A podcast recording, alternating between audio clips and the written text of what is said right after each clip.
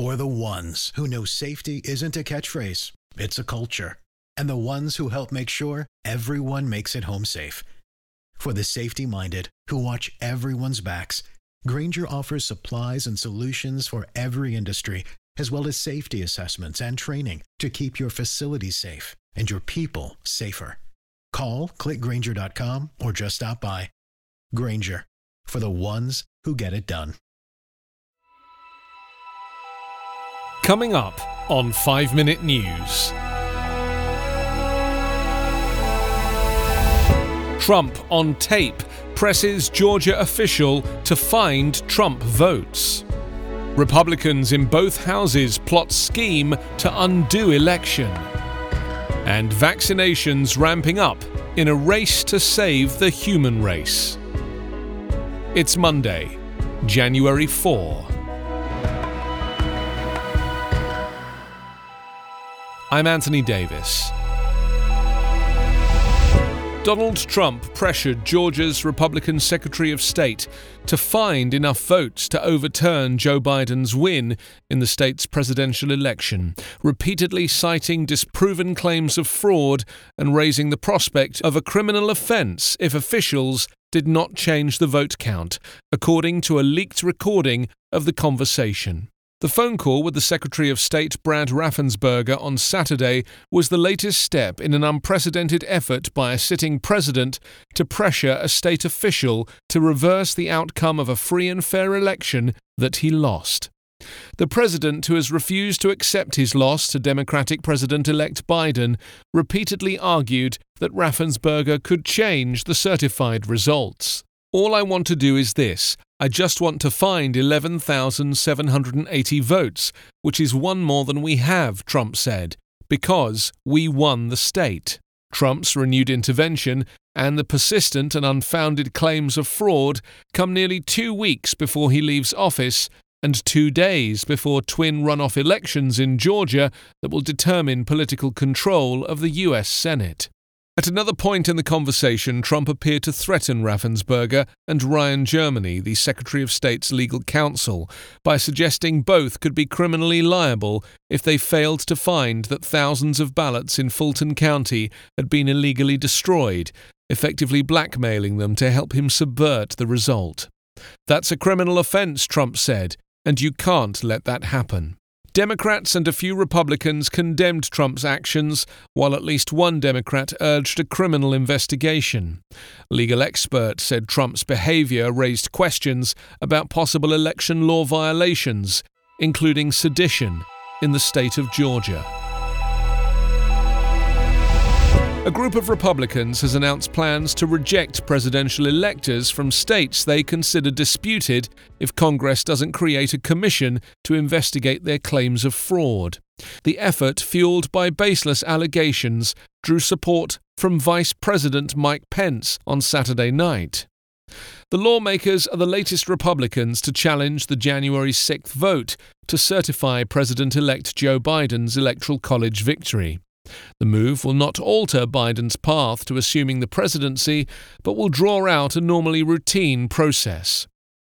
Senator Ted Cruz of Texas, Ron Johnson of Wisconsin, James Lankford of Oklahoma, Steve Daines of Montana, John Kennedy of Louisiana, Marsha Blackburn of Tennessee, and Mike Braun of Indiana issued a joint statement on Saturday claiming unprecedented allegations of voter fraud, violations and lax enforcement of election law, and other voting irregularities. They were joined by Senators elect Cynthia Lummis of Wyoming, Roger Marshall of Kansas, Bill Hagerty of Tennessee, and Tommy Tuberville of Alabama. The statement calls for the creation of an electoral commission with full investigatory and fact finding authority to conduct an emergency 10 day audit of the election returns in the disputed states. The statement does not mention which states the Republicans consider disputed, nor does it provide any evidence to back up their concerns. Mike Pence's chief of staff, Mark Short, said in a statement The vice president welcomes the efforts of members of the House and Senate to use the authority they have under the law to raise objections and bring forward evidence before the Congress and the American people on January 6th, the statement reads. The lawmaker's statement comes days after Senator Josh Hawley of Missouri promised to vote against certifying the electors' votes over concerns about the integrity of this election. Congressional rules allow for any member of the House, joined by a senator, to contest the Electoral College vote. The challenge will prompt a floor debate and vote in each chamber. Senator Ted Cruz had a message for Democrats suggesting the Texas Republican should be tried for treason for calling for an emergency election audit. I think everyone needs to calm down, he said. The US ramped up COVID 19 vaccinations in the past few days after a slower than expected start, bringing the number of shots dispensed to about 4 million, government health officials said on Sunday. Dr. Anthony Fauci also said that President elect Joe Biden's pledge to administer 100 million shots of the vaccine within his first 100 days in office is achievable. And he rejected Donald Trump's false claim on Twitter that coronavirus deaths and cases in the US have been greatly exaggerated. All you need to do is go into the trenches, go into the hospitals, go into the intensive care units, and see what is happening. Those are the real numbers, real people, and real deaths, Fauci said. The US death toll has climbed past 350,000, the most of any country on the planet, while more than 20 million people nationwide have been infected. States have reported record numbers of cases over the past few days, and funeral homes in Southern California are being inundated with bodies. Los Angeles Mayor Eric Garcetti said the pandemic is getting worse in his city as the virus spreads rapidly within households and people let their guard down with news of the arrival of a vaccine. This is a virus that preys off our weakness, preys off our exhaustion, he said. Experts believe that the real numbers of US deaths and infections are much higher and that many cases were overlooked in part because of insufficient testing. Overseas, British Prime Minister Boris Johnson said more onerous lockdown restrictions in England are likely as a variant of the coronavirus has pushed infection rates to their highest levels on record.